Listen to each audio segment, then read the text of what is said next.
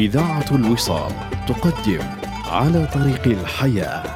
برنامج يومي مع الأستاذ الدكتور مبروك عطية عميد كلية الدراسات الإسلامية بجامعة الأزهر.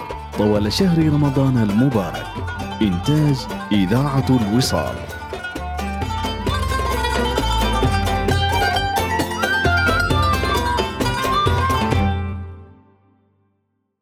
الحمد لله رب العالمين ربنا والصلاة والسلام على رحمة الله تعالى للعالمين نبينا سيدنا ومولانا محمد وعلى آله الطيبين الطاهرين وصحبه الغر الميامين ومن اهتدى بهدي محسنا إلى يوم الدين مستمعي إذاعة الوصال لكم مني التحية وأسأل الله لي ولكم صلاح البال والحال.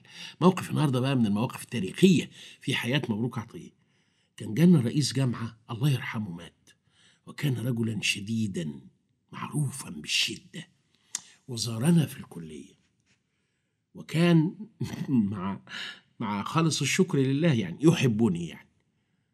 وليس بيني وبينه أي علاقة. لكن هو يعني يقول أنت تشرف جامعتنا أنت تتحدث في الإذاعات والتلفزيونات وتشرف في الجامعة وعلمك كذا وكذا وكذا.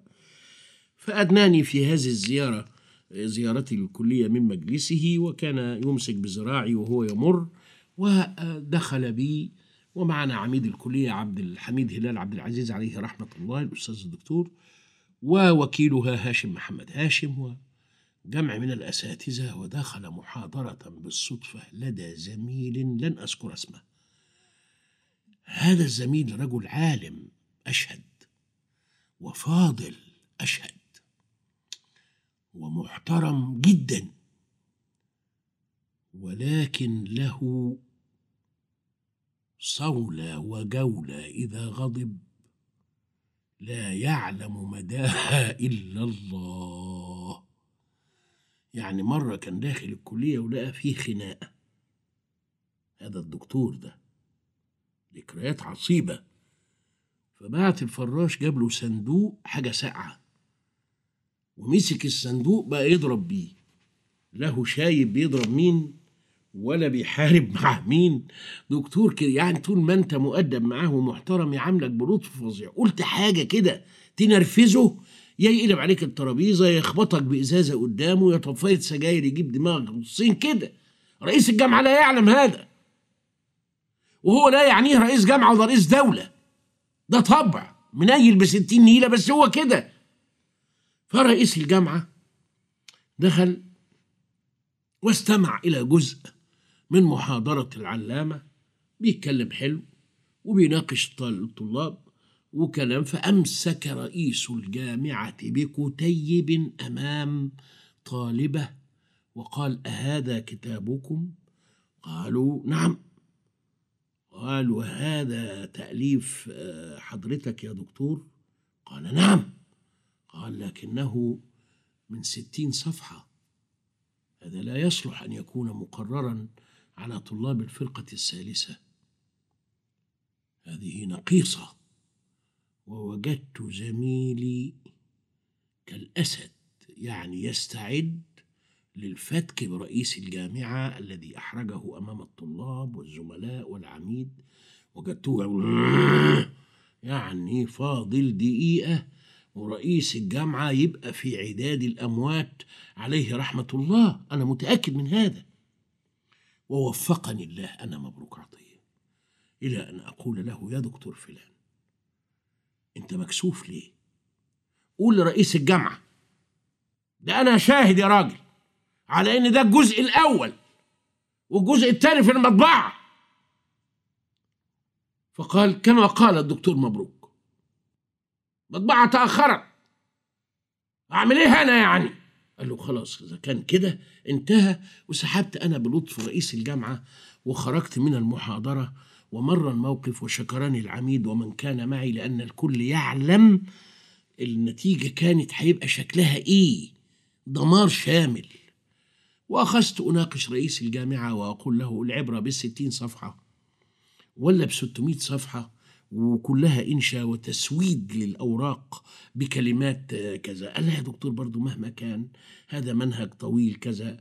وجاء الزميل الفاضل وأخذ في مكتب العميد يقول له لكني زعلان منك. قلت لا إله إلا الله. بقى إحنا أطفأناها داخل المحاضرة هتولع هنا.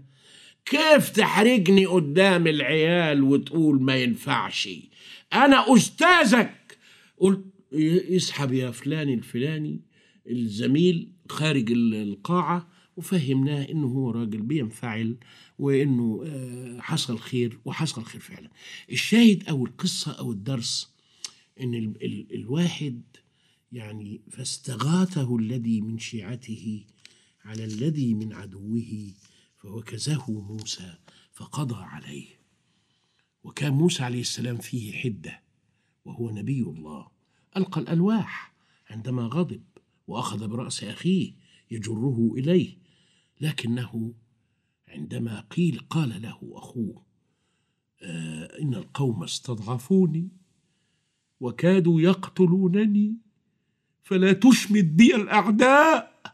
من كلمتين اتنين وجدنا سيدنا موسى يقول ربي اغفر لي ولأخي. وهكذا المسلم يعني ممكن يكون طبعه صعب جدا وحد جدا. لكن إذا ذكر بالله هدأ. وإذا نصح استجاب. لكن أن يصر على غطرسته وعلى سوء طبعه وأن يتمادى في غيه وفي ظلمه ويقول لمن أراد أن ينصح له بعد عني وفر كلامك. لا لا لا لا لا. اتق الله حتى تكون لينا. فاللين ما كان في شيء إلا زانه وما نزع من شيء إلا شانه وحتى يجمعنا لقاء.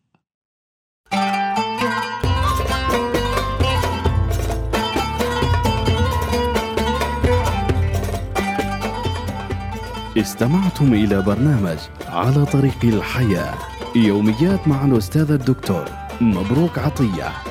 عميد كلية الدراسات الإسلامية بجامعة الأزهر. إنتاج إذاعة الوصال.